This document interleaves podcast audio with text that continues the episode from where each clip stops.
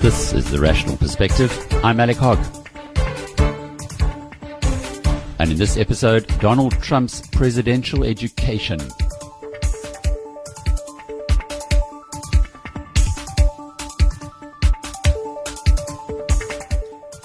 Well, the millions who voted Donald Trump into the White House in 2016 believed that the controversial businessman would show the politicos a thing or two about deal making and negotiating the best deal for the United States. It hasn't quite worked out that way. Because compared with the complexity of the portfolio he now manages, Trump's domain of real estate is simplicity itself. With more than 200 nation states and 7 billion people, our world is a complicated place with an infinite number of moving parts. This complexity tends to deliver a minefield of unintended consequences for those who underestimate or are ignorant of this reality. Trump is finding this out the hard way as one seemingly good idea after another has bombed. Things that looked perfectly doable on the campaign trail just don't work in practice. But the consequence, though, has been another senior aide being blamed and fired. But Trump is now finally starting to realize that this isn't reality TV.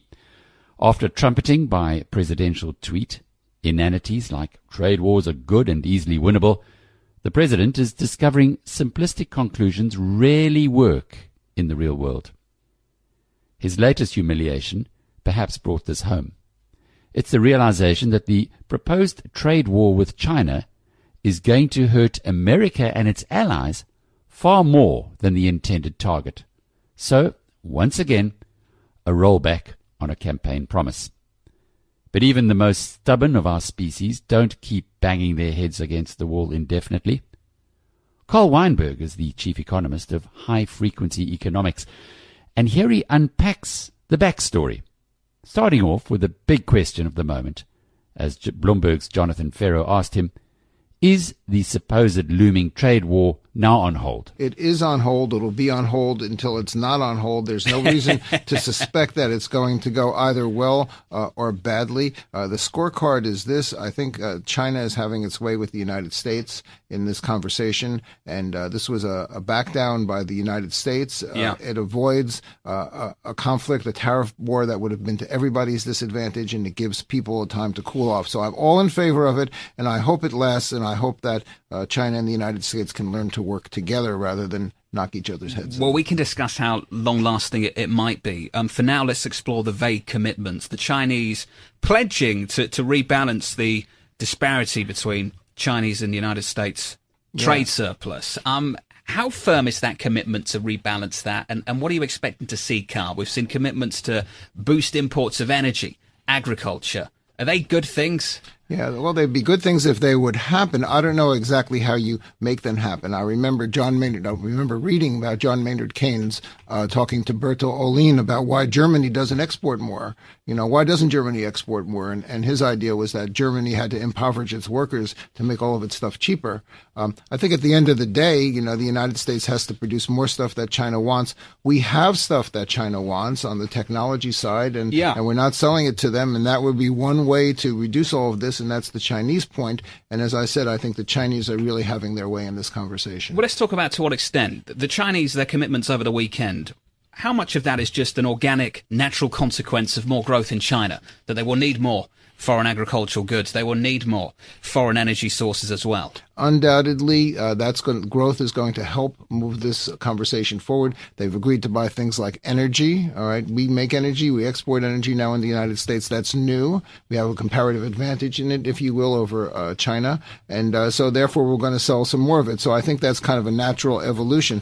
Uh, I really do believe that a lot of the substance of what we've seen this weekend is really just a face-saving way for both sides to exactly. back down from the cliff, rather exactly. than any real commitment to do anything. It just gives everybody a way to say, okay, just kidding, haha, let's move on with the conversation. I strongly agree. And then within the face saving, Dr. Weinberg, is the timeline. And the Chinese have every advantage, don't they? Don't they just wait? Well, they're growing at uh, in a bad year at just under seven percent, and the United States in a good year is growing at two and a half percent. Yeah. So you do the math on that, and you start off with uh, China slightly larger than the U.S. economy in terms of uh, converting, looking at its economy in terms of the purchasing power of the money rather than the exchange rate, the way the World Bank looks at it. So they're already the largest economy on earth, and they're just going to pull farther and farther ahead with their Silk Route. Their exports are going to grow faster and faster than the United States. They have already become the largest economy on earth, and they're Yeah. on track to become the dominant economy. Well, I was going to say, Carl, the, the trade hawks, what they really wanted was not just to rebalance the trade surplus, it was to go after Made in China 2025, to go after the protected industries that they want to dominate on a worldwide basis. Um, have we seen a big loss for Navarro, Wilbur Ross, and, and Mr. Well, and, and John, to the your good question, Greg Valliere posits in his morning note that Mr. Lighthizer and Mr. Navarro may resign. Yeah, I actually saw the same thing in his morning. You note, did? and, and yeah, You were read in on the I was Chinese very, I was very Oh, read in. Um, Carl, Carl, to what extent is it a loss for them over the weekend? And also, I should add, to what extent is this actually about a foreign policy goal that could come about next month when the United States sits down with North Korea? Yeah, so um, there's a lot of questions in the question that you raised, right? I mean, Navarro, uh, uh, in my view, all right, his point of view has always been wrong. So to have him excluded from the administration because what he's doing is not working or what he wants to do is not going to work, all right, that's a logical extension. It's an evolutionary sort of thing. It's not a revolutionary sort of thing. Uh, but I, I think that his mercantilist approach to U.S. trade is just is just off. As far as North Korea is concerned, I think the Chinese have a very clear upper hand here. The, the Chinese Yeah. are saying to the North Koreans, you know, we'll give you what you want, do what we want you to do, which is to make friends with South Korea and then to annex yourself to what we're doing. And that moves South Korea out of the U.S. Yeah. fold. Interesting stuff. But let's get into the real truth about the education that the president is getting. the education that this administration is getting, which is that trade is not a domestic issue, all right, but most American business is multinational. I mean, even my little business does uh, two thirds of its revenues come from uh, overseas. Uh, production chains Yeah. are linked. You know, you go after NAFTA, for example, as the current administration has, and suddenly the automobile manufacturers, a core industry in the United States, are saying, whoa, this affects us. We have to, to rope it back in so that our core businesses aren't affected and the whole economy isn't affected. So I think there's an educational process going on within the administration, which is why the Navarros may be stepping to this, being pushed Yeah. to the side, and bigger, more adults are coming into the room.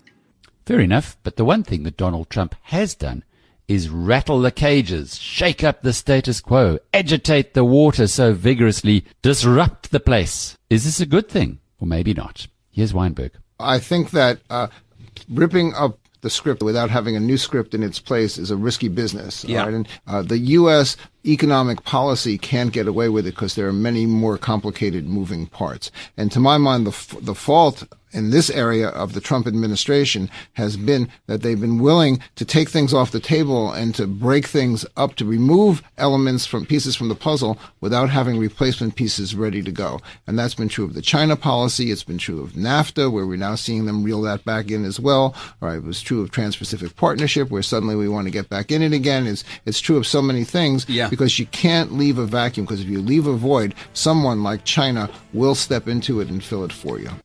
So how did America get into such a chaotic situation?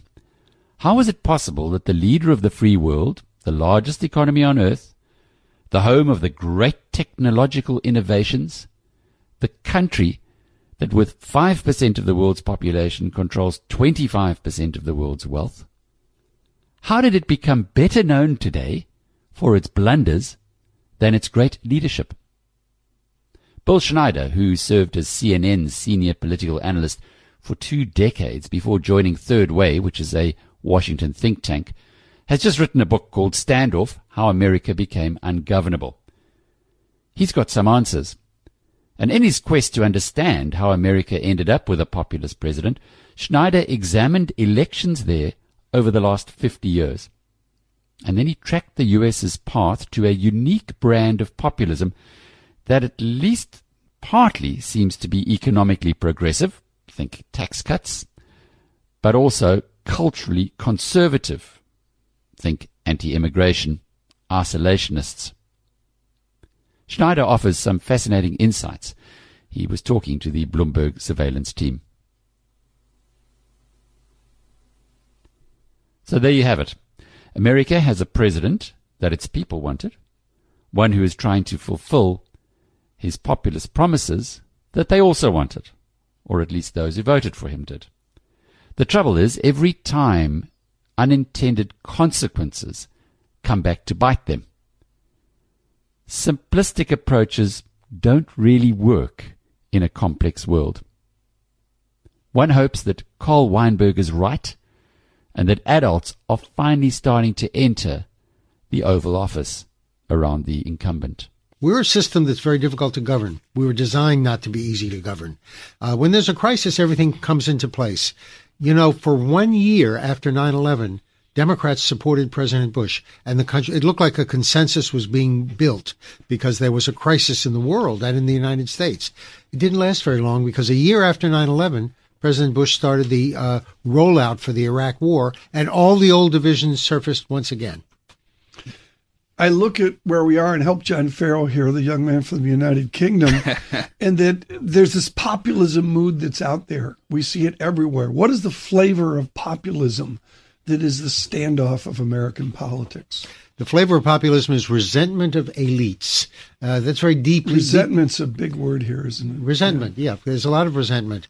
Uh, and um, uh, in the United States, you know, the, the, the constituency that Trump mobilized are basically people who feel disrespected. They went into a rage over President Obama. Uh, they called it the, ra- the reign of political correctness because political correctness is the belief in diversity and inclusion. And a lot of these working class white men think inclusion does not include them. That's a really interesting point. And to your point, Bill, we've had four presidents, two Democrats, two Republicans that have promised to unite and to heal and totally and utterly failed. Why That's is it right. so different this time around? We have a president who is governing by dividing. Uh, President Trump is doing something no other president has done. He ran as a divider by mobilizing this angry constituency that feels disrespected. Remember, Hillary Clinton called them a basket of deplorables? Well, they erupted uh, then in that campaign, uh, and they feel as if no one's paying attention to them. The economy that affects them is, is uh, failing. Yeah. Uh, and these people have no place in a world of political correctness. Can he deliver for them? We don't know yet. Uh, he, the economy is moving along nicely, and if that happens and it helps them get ahead, uh, then they'll be very appreciative. But the fact is, there's very little evidence that the economic growth that the country is now right. enjoying is helping people much at the bottom. Where were you? Were you on the CNN set in 1994? Yes. The the Republican. I, I sat there. I remember sitting on the couch. The only major network that covered it was Dan Rather on CBS, and there was this revolution in 1994. That's Absolute right. stunning. Is that what we're faced here in November? We could be. That would be, they're talking about a blue wave instead of a red wave. That was the first time in 40 years in 1994 that uh, the Republicans took over the House of Representatives yeah. over Congress. It was a revolution. Did anybody see it coming? My recollection is pretty much no. No, not really. And we know what happened that year historically. What happened is gun owners and the religious right came out in huge, unprecedented numbers. Nine million new midterm Will voters. the blue crew come out this time around? That's what we don't know. It would include a yeah, lot but you're Bill people. Schneider. You know what are, what's going to happen here. Well, you know, there's an old rule: never make predictions, especially about the future. Uh, well, the, the John, you're writing that down, right? that was Yogi Berra. If I want, if I can cite my did, source. Did Meghan write that in the wedding register yesterday? You, uh, how long has that taken you? Twenty-three minutes and eighteen seconds to bring up the royal wedding. John, a question for Bill Schneider, please. Bill, just to complete this conversation, the risk for many people listening in our audience, investors, business leaders, is that if the president can't address the problems that the minorities that you've brought up, that um, believe they haven't been listened to over the last several decades, if he can't address those problems, that this country swings aggressively to the left. How big is that risk? Well, I think there is a risk that that will happen. Uh, it very much depends on whom the Democrats, who catches fire among Democrats. Will it be a strong progressive candidate like Elizabeth Warren? It could be Joe Biden. He would be the logical next person. The problem is he's well into his 70s and he's part of the past. We don't know. That's what primaries are all about, and they're inherently unpredictable. But someone will always catch fire. The old rule is Democrats fall in love and Republicans fall in line. That didn't happen in 2016. Republicans fell in love with Donald Trump and Democrats fell in line behind, behind Hillary Clinton. So even those rules aren't necessarily the case.